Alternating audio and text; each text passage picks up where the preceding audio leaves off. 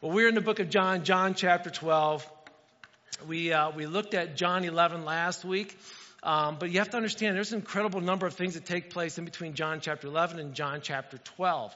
Now, again, we've got four books in the Bible Matthew, Mark, Luke, and John that account for the life of Jesus Christ. Now, if you put them in a chronological order, you're going to have a mixture of those books going through. So we get to John 11, and then actually Matthew, Mark, and Luke record a few other things before we get to John 12. And, and I'll throw a couple of those up on the screen for you so you can view them. Some of them you're like, wow, that's in there? Yeah. Uh, when Jesus heals the 10 lepers, and one of them comes back and says, thank you, and the other nine keep going, that happened after Jesus raised Lazarus from the dead few other things. He's teaching, he's telling parables, all kinds of stories. He's getting questioned by the religious leaders. Go figure that happens, right? Um, Zacchaeus, remember him? Wee little man and a wee little man was he? I was hoping somebody finished that for me. Yeah, it's like, huh? It's a Sunday school song. It's a great song. Um, that took place uh, from where they were, they traveled around to Jericho, and then they came back around to Bethany, and then they're going to head back into Jerusalem, is sort of the, the route they're taking. He returns sight to uh, Bartimaeus, who is a blind man, as well as one of his friends. And then Jesus, Jesus even predicts his death. In, in amidst all this going on, Jesus like, um, by the way, guys, I'm going to put the pause button on all these exciting things, lepers and blind people getting healed you guys got to hear something here. And this is what Jesus said. It's recorded in three different places. We're going to read it from, this is Mark chapter 10. They were now on their way to Jerusalem. Jesus was walking ahead of them, and the disciples were filled with awe. The people following behind him were overwhelmed with fear. See all this emotion going on, how awesome Jesus is. Taking the 12 disciples aside, Jesus once more begins to describe everything that was about to happen to him. So there's a lot of high emotion going on here. He's like, I got to talk to you 12. He pulls the 12 aside. He says, This is what you guys need to know. He goes, Listen, we're going up to Jerusalem where the Son of Man will be betrayed to the leading priest and the teachers of the religious law. They will sentence him to die, hand him over to the Romans. They will mock him. They will spit on him. They will flog him with a whip. They will kill him. But after three days, he'll rise again. Now, can you imagine Jesus is having this conversation with you if you're one of his disciples? He's like, hey, by the way, guys, this is going down. You're like, yeah, whatever, Jesus. We just saw you do some of the most miraculous, incredible things. You, you brought Lazarus back to life. You healed those lepers. Nobody gets healed from leprosy. the blind can see. You refuted those religious leaders. You have such power. And all this is going to happen to you? Sure, whatever, Jesus. But all this takes place between John chapter 11 and John chapter 12. And then John chapter 12 begins this countdown. The clock has started. It's going to be one week. Jesus won't be around anymore. One week. Now, before we read verse 1, I want you to consider a few things, a few thoughts, okay? answer this question, if you will, in your mind, okay? You don't say it out loud. Maybe you can discuss this at home today. But if you had one week to live, what would you do? Now, I'm not talking about like I'm going to be in the hospital for the next seven days, but what if you knew like at, at the end of the week, after seven days, you know your life is coming to an end? What would you do? How would you spend that week? Some of us are like, well, I'm going to do all the things that I've been wanting to do that I've never done. I'm going to quit work, probably. Um, I'm probably going to cash in all my savings and go spend and do something. I actually might go to a casino. I don't know. I might go party with my friends. I might go to a place I've never been before, Hawaii. That sounds pretty cool. Never been there before, right? Or for some of us, or maybe most of us, we're like, I just want to spend time with my family. That's all I want to do. Now, some of us had that Sunday school answer. You're just sitting there waiting it. I would go tell everybody about Jesus Christ. Everybody. Now, I'm not making fun of that because I'm going to say some of you actually would. You're like, you know what? It's my last shot. I'm going to tell people about Jesus. And it might start with your family regardless what you do on that final week, we're going to enter into the life of Jesus here, and he's going to show us what he did on his final week. So remember this John is uh, writing his book years after Matthew, Mark, and Luke wrote their Gospels. We're talking a good span of years here. So he's, remember, he fills in the cracks, certain situations, opens up new stories we didn't hear before, right? But he devotes the majority of his book to this final week. Now let's compare that to the other Gospels. Matthew used about 33% of his Gospel devoted to the final week of Jesus. Uh, Mark nearly used about 40%, Luke about uh, 25%, John a little over 50%, close to 50% of his book is devoted to this final week. Understand when we talk about this final week, it's something you know we refer to also as the passion. Um, this is powerful. It's important. It's time to sort of slow it down. What did he really do? So John gives us that time marker at the very beginning, verse one. He says six days before the Passover. Oh, the Passover. Ooh, remember what's going to happen right about that point in time, right? Jesus is going to enter Jerusalem here real soon, but before he does, he's got something else he wants to do. So we find this same story, John chapter 12, and two other scriptures, Matthew chapter 26, Mark chapter 14. And in those accounts, we hear the same story, but presented differently. It's like if, if six of us got in a room and we hung out at something, we went to an event, and then we come home, and the next day we wake up, and the six of us wrote down what happened the night before, we'd probably have six different accounts with some similarities. And that's what we have. So we're going to read through the book of John. We're not going to look at Matthew, Mark, but we may pull some things from those stories, but we're going to focus on John's account. So in your Bibles, John chapter 12, verse 1, it says, Six days before the Passover began, celebration began, Jesus arrived in Bethany, the home of Lazarus, the man he raised from the dead. A dinner was prepared in Jesus' honor. Martha served. Lazarus was among those who ate with him. So here we are. We're back in Bethany. Now we're with Mary, Martha, and Lazarus. They're all there. They're in, they're in this, this home. And again, they're probably, who knows, celebrating the life of Lazarus. With all that Jesus had on his mind, think about this. He knows he's going towards Jerusalem. He's heading into the Passover. He's going to get arrested, crucified, buried, and raised again. But he's like, you know what? Before I do that, I'm going to spend some time with people that are close to me, family and friends. Let's eat together. Let's spend some time together. Let's talk. Let's laugh. Let's socialize, right? Again, if you had one week to live, what would you do? Well, this is what Jesus is going. He's going to start it all off by spending time with those who are very close to him. And we read from Matthew and from Mark that the actual house they went to was a guy by the name of Simon. He was once a leper. Could this be a leper that Jesus healed at one time? We don't know. It doesn't really specifically give in that certain account. But when we read this, some people are like, you know, the Bible has all these different things, and sometimes they don't match up, so I think there's error. Some people would look at the scripture and say, wait, it said they went to the home of Lazarus, and you just said they went to Simon, so whose house was it? That's a good question. So when you start studying, and finding out the Greek meanings of words and that. When he says he went to the home of Lazarus, what they're referring to is the hometown of Lazarus. This is where he lived in Bethany. And the particular house that they went to where Lazarus lived was Simon. So they're in the house of Simon. Lazarus is there. Martha, Mary's there. And what I love is the first thing we hear is Lazarus sitting there eating with them. What do you think the conversation is like?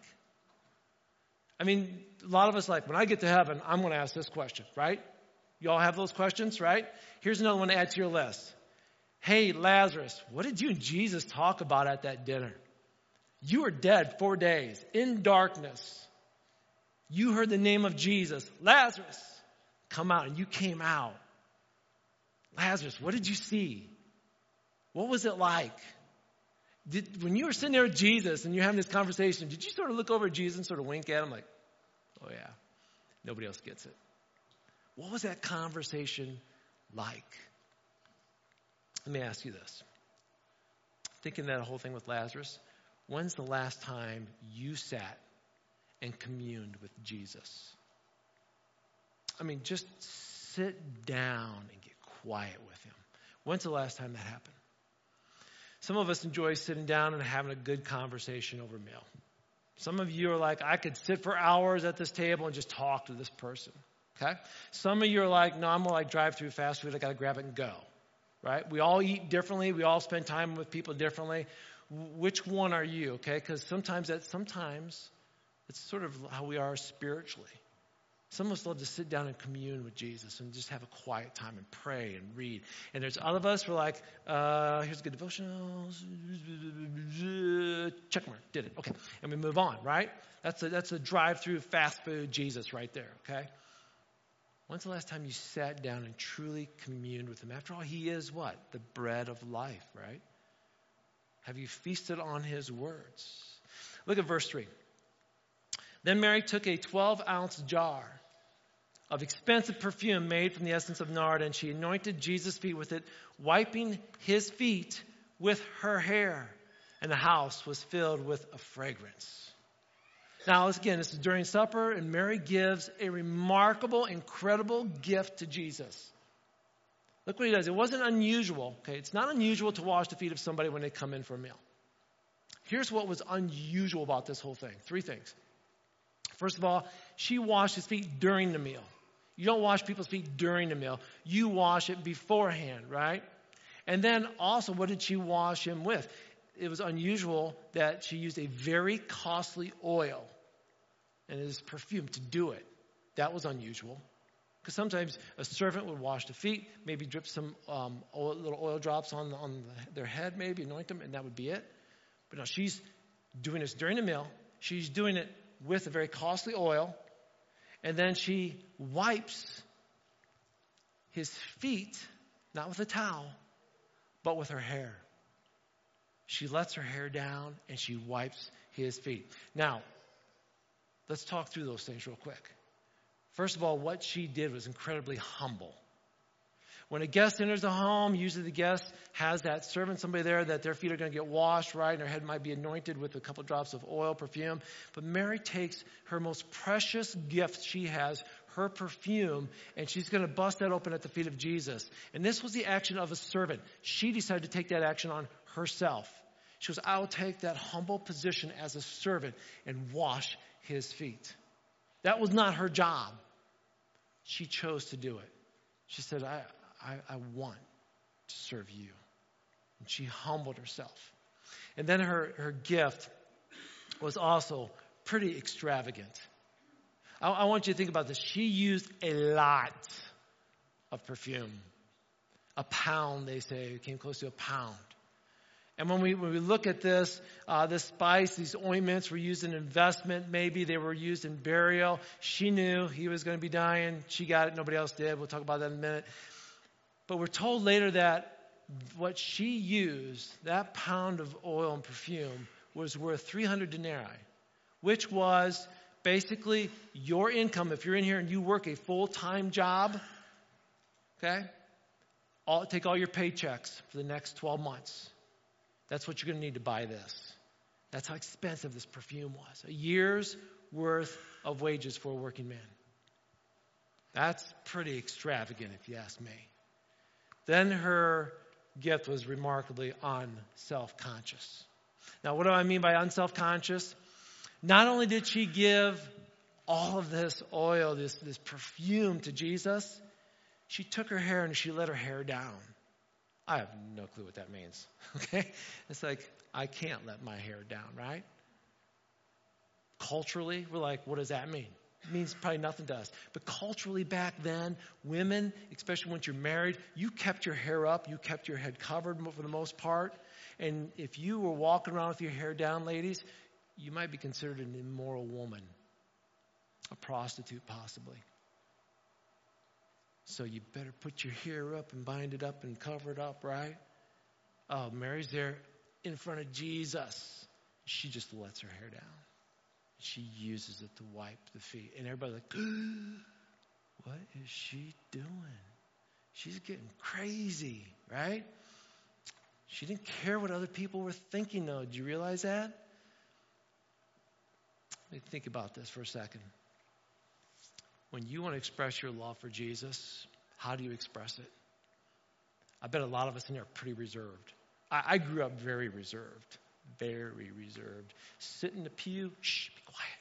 I mean, I'm telling you, if you even lean forward in your pew and it goes, eh, and it cracks a little, you know, somebody at the end of the pew is like, going, shh, mm, sorry. Oh, sorry, didn't mean to say sorry. Oh, I said it again, sorry. You know, you don't, don't, don't talk, right? You know, the only time you talk in our church is if you're going to, Amen. I could talk then, you know. So it's like that was the only time you could talk in our church if you were given a hearty amen, right? So we were very reserved. We didn't clap, we didn't raise our hands. And today, you know, we got everybody worships in different styles, right? We see people worshiping differently. And for Mary, this is Mary worship. This is what I meant as having a Mary moment, okay? It's where she just she didn't care what other people thought. It's you and me, Jesus. I'm putting my hair down because I just want to wipe your feet. I want to take care of you. I want to serve you. I want to humbly take care of you. And she just lets down. She doesn't care what everybody else thinks. Go ahead, judge me. She didn't care. She just wanted to worship. Did you ever do that? Ever in a moment of worship, do you ever just want to throw up your hands and just worship Him? Maybe you just want to close your eyes and just twirl around, maybe, maybe dance, maybe you want to shout. You ever have those moments when you want to worship Jesus like that? There's times I'm up here and I don't want to raise my hand. You want to know why? Because I'm afraid of what you'll think. It's like, oh, Pastor Rex is raising his hands. He's getting all charismatic. Right? He grew up in the Baptist church. Is he allowed to do that? Am I supposed to do that? Pastor's doing it. Hey, hey, I'm doing it too, right? Let's all do it, you know? I, there's, oh, there was a beautiful moment of worship it was on one of our worship nights. It was the Christmas one. Mike Fogarty sitting right over here, and he just felt called to stand. And he, he was having a Mary moment, right? Okay. And he stood up and he was just worshiping. And I was like, oh, I want to stand too, but I'm afraid if I stand, then everybody's like, oh, the pastor's standing. Let's all stand. Okay, right? So I hesitated. Paul, I know Paul hesitated too because he's like, because we sort of get that. We're sort of like, we want you to feel called by God to worship. And you know, we say there's a call to worship. If I'm challenging and telling you to worship, then are you really worshiping or is God telling you to worship? And Mary's having those moments where she's like, I just want to worship. I don't care what the rest of you think. And there are moments I will raise my hand. There are moments I might drop to my knees. There are moments when I might, you know, start tearing up and crying. It's like I can't even talk. And it's like I'm having one of those moments when I really don't care what you all think because I want to worship my Jesus. And we need to be free to do that and free without judgment.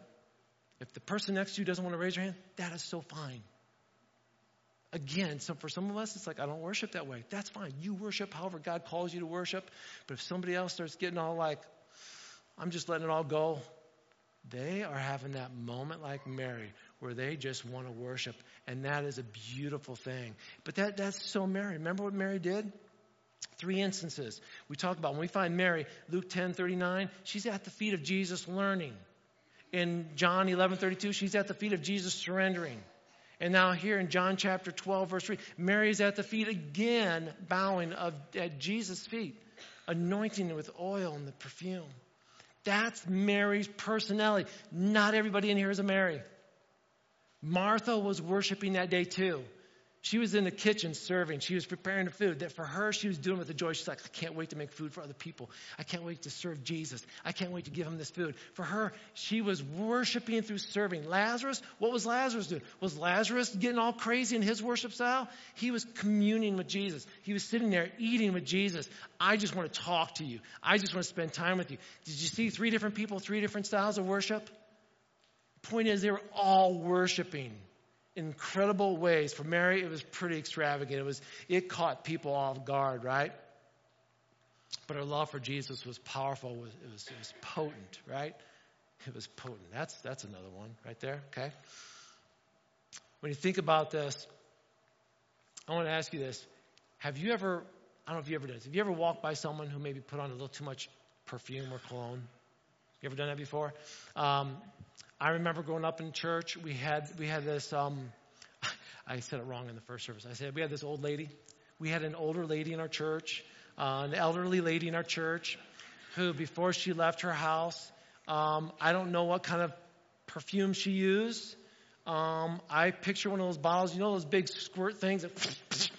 I'm just like, like, and it, it was like you ran into her and it was like a force field. Like you could smell her 50 yards away. It was like, hey, guess who's coming around the corner? You knew she was coming, right? Uh, and she had this strong smell. You knew she was coming, right? Y'all, y'all follow me on this one? We know when we, we smell something. My sniffer, I don't know, I think I'm getting older and my sniffer doesn't work the way it used to. But I work with this one school, and um, I talk to the boys' basketball team, and then they go in the gym, and the girls come out of the gym, and they come into the same place where I just talked to the boys, and I talk to the girls. Never fails, every single week. Every single week. It'll happen again this week.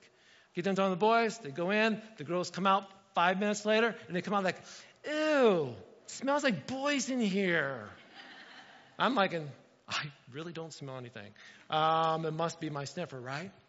So you can sort of imagine what's going on here in, in this scripture when Mary just dumped all this perfume all over the place, right? It says there was a fragrance that filled the house. I mean, can you imagine that? Mary, Mary comes in, and this, this sense, this smell is now permeating the house. You know why?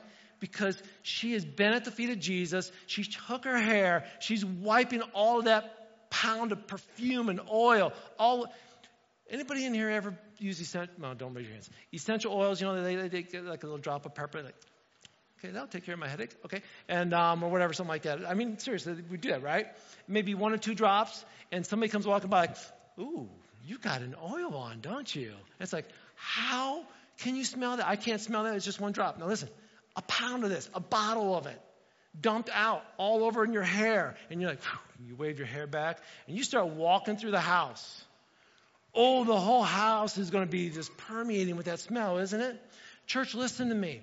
The fragrance of Christ is on you. As a believer in Jesus Christ, His Holy Spirit is in you. As you leave this place today, my question to you would be one of those things like, are you going to stink up this world for Him? That's probably a bad way to say it, isn't it, right?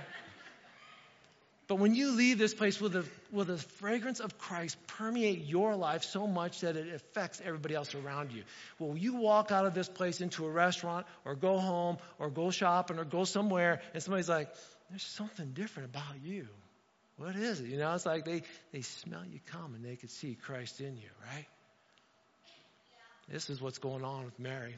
Now, this whole first part of the sermon here has been love and devotion. All right, and in the next few minutes, we're going to wrap it up. But we got to sort of go the other way with it because it wasn't all good. Matter of fact, there's a guy by the name of Judas. Turn to verse 4. Um, but Judas Iscariot, the disciple who would soon betray him, said this That perfume was worth a year's wages. It should have been sold and the money given to the poor. Not that he cared for the poor, he was a thief. And since he was in charge of the disciples' money, he often stole money, uh, for, stole some for himself. Now, the betrayal of Judas here, which was predicted by Jesus, was so much darker in contrast to the lightness of what we just saw with Mary, isn't it? Judas probably objected to Mary's gift because, you know, he's probably shamed a little bit by her simple uh, and powerful display of love. Now he's sitting there and he's like, whoa, look what she's doing. uh, I need to say something, right? Break the ice here. It's a little awkward right now. You know, this is the only place in the New Testament where Judas is doing something evil other than betraying Jesus. I mean, he secretly hid the darkness of his life to everyone. Everybody thought, hey, he's one of the 12 disciples. He's a holy guy. He's a follower of Jesus Christ. He is some kind of superstar, right? And a lot of us Christians, we can do that too. We can, we can hide it. We can look so good. Oh, I'm such a good Christian. But on the inside, we've got some darkness. We've got some deep secrets that we don't want anybody to know about. Oh, if you only knew what I do on the weekend. Oh, if you only knew what I got into trouble with. If you only knew the sins I'm being challenged with right now. But no, we were the Christians. We put on our Christianese language and uniforms and walk around like it's all good, it's all good, right? But here's the thing Jesus knew. In John chapter 2, verses 23, 25, it says this Because of the miraculous signs Jesus did in Jerusalem at the Passover celebration, many began to trust in him. But Jesus didn't trust them, be, listen, because he knew all about people, is what Scripture says. He goes on to say, No one needed to tell Jesus about human nature, for he knew which was, which was in each person's heart. Church, listen, Jesus knows what's in your heart. You can fake everybody on social media. Jesus, like, I see right through that. Matter of fact, in John 6, 61, 64 says this Jesus was aware that his disciples were complaining. I hear you. I mean, actually, you're not talking loud enough, but I hear you guys. I know what's going on, right? He says, Does this offend you? Then what will you think if you see the Son of Man ascend to heaven again? The Spirit alone gives eternal life. Human effort, what you're doing, accomplishes nothing. And the very words I've spoken to you are spirit and life. But some of you do not believe. For Jesus knew from the beginning which ones didn't believe, and he knew who would betray him. Ooh. This was years before all this goes down. She's like, I already know who's going to betray me. And I know what your heart's like. I know what your heart's like. I know what your heart's like. And yet, a lot of us, we're like Judas. We try to hide everything. God knows your heart, He knows right where we're at. He knows what sins we calculate and what we scheme in our minds and our hearts. He may not, listen, He may not do anything right now. You're like, I'm getting away with it. He must not care. No, He sees it. Eventually, you will pay for it. But He's going to see if you're going to correct it and go to Him about it. You know, we rightly suppose that John did not know at the time that Judas was a thief. He didn't know. Now remember, he's writing this years later, so he knew what Judas did. And so now as he's writing, he's giving us a little bit more information about this, telling us that he was he wanted to take that money. Okay, think about this. He wanted to take the 300 denarii, okay? And he wanted to sell and have all that money. And then here's the thing though. What did he do? He betrayed Jesus for 30 pieces of silver. You know how much that is? Two and a half times less than the perfume. Judas was a treasurer. He's a position of trust. Everybody looked at him like, well, we can trust him. He's the treasurer. He's got our money. Yeah, you know what? John uses a, a, a Greek word here in, in talking about the scripture, saying that he carried the treasure bag. That word carried means to bear. To bear means to lift, as in shoplift is the word that's being used here. So John throws this out here. Says, oh, yeah, he carried the bag, but he carried a little bit out of it and put it in his own pocket. Jesus replied, verse 7 Leave her alone. She did this in preparation for my burial. You will always have the poor among you. You will not always have me. You know, you know how Mary knew that he was going to die and that he's going to be buried and he needed a burial ointment on him? She'd been sitting at the feet of Jesus listening to him. Remember? He told his disciples, he told everybody, I'm going to die. This is how it's going to happen. I'm going to get spit on. I'm going to get flogged. I'm going to be buried. And three days later, I'm going to rise again. And she's like, I heard that. All the other disciples like, we don't get it. She heard it. Luke chapter 18, 34 says, But they didn't understand any of this. The significance of his words were hidden from them, and they failed to grasp what he was talking about. Jesus says, Leave her alone. And, and our one commentary writer said this If we are extreme in our love for Jesus, he will not criticize us. That was what Judas did. It's much better to be like Mary, extreme in our love for Jesus, than to be like Judas, criticizing others who show such great love for Jesus. It makes you wonder can we be like Judas sometimes? Hey, quit worshiping Jesus like that. Ooh. Next time you start criticizing somebody for how they worship Jesus, think about it. You want to be a Mary or do you want to be a Judas? You know the amazing thing about this, what she did, is it's always going to be remembered. Jesus said this. I'm sorry, Mark, Mark wrote this, but Jesus said this. I tell you the truth. Wherever the good news is preached throughout the world, this woman's deed will be remembered and discussed. Here we are, 2,000 years later, and we're talking about it, just like Jesus said. Her act of worship and devotion was incredible. I'm going to wrap this up. I'm, I'm, I'm going to leave the story and just ask you these questions. Here's the first question Am I a true believer? Ask yourself that. Am I a true believer? Am I spending time with Jesus? Am I communing with Him? Am I sitting down and having a meal with Him? Am I spending time with Him? What does my devotional life look like? Compared to Lazarus, you know, I, do you do that? Do you sit down with Him? You know, here's, here's the thing. A lot of people say, oh, I wish I knew more about the Bible like you. That's your fault. It really is. Don't blame me. Don't blame your parents. Don't do it. Don't blame a Sunday school teacher. Don't blame your youth leaders. Don't blame your youth pastors. You know whose responsibility it is to pick up the word and read it? You. Me. If I don't know it, that's on me. If I didn't read it, that's on me. Don't blame the world for our laziness in digging into God's word. Church, I want to encourage you. Our responsibility, our responsibility is to be in God's word. If you don't know it, get it. If you feel bad about what I just said, good. Sorry I stepped on your toe, not sorry, okay? Because sometimes we got to have our toes stepped on a little bit to realize, you know what, it is my responsibility. You know, you know, I have not memorized scripture in years.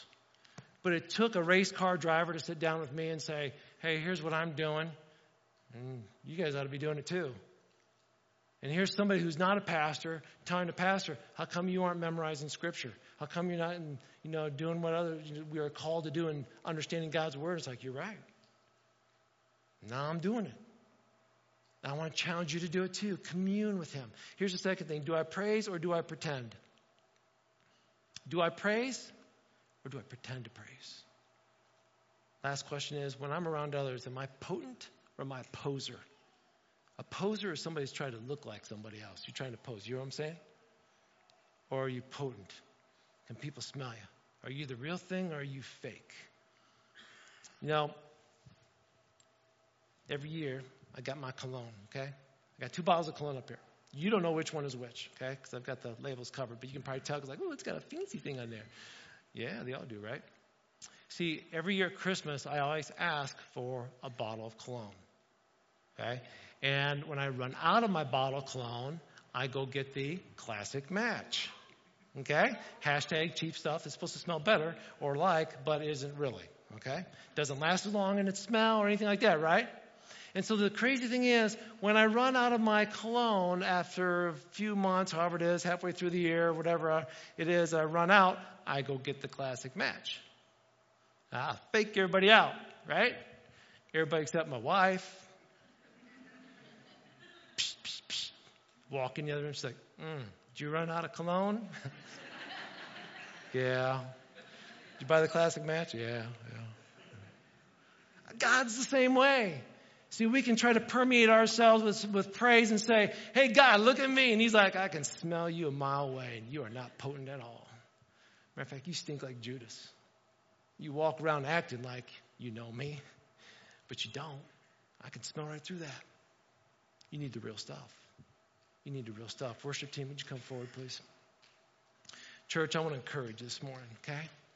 I, I want to encourage you this morning to do something. Here's the thing a lot of us want to be spiritually changed in our lives. We want to be different. We're like, God, come and pour your life onto me, pour your spirit into me, right?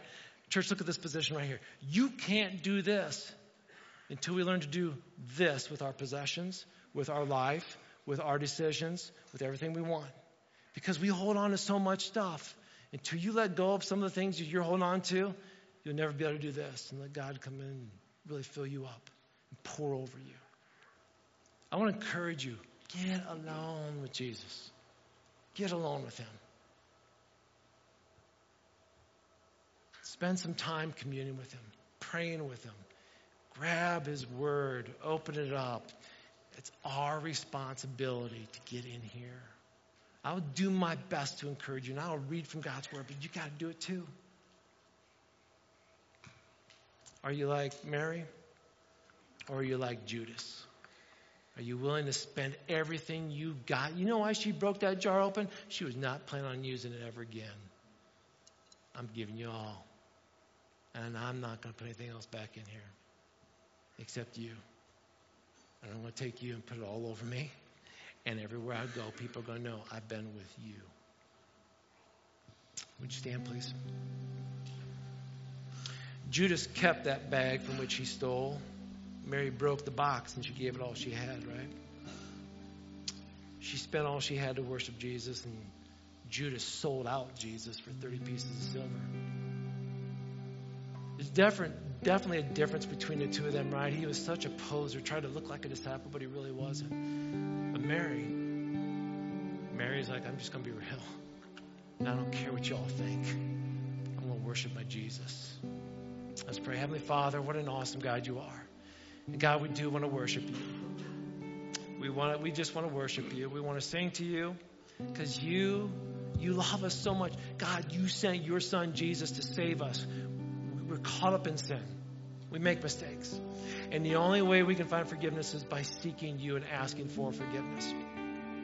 There's not enough good things in this world we could do to ever get ourselves right with you. It doesn't matter how many times we come to church. it Doesn't matter how much time we read the Bible. The only thing that gets rid of that sin was the sacrifice of your son, Jesus Christ, on that cross. and ask for that forgiveness from you. That's how we get it right. So, God, thank you for your love for us. Thank you for sending your son Jesus. Thank you, God, Lord. We just want to we just want to get at his at his feet. We want to worship him. God, we want to just permeate this building and everywhere we go with the scent of a Savior. We love you, Lord. In thy name we pray. Amen.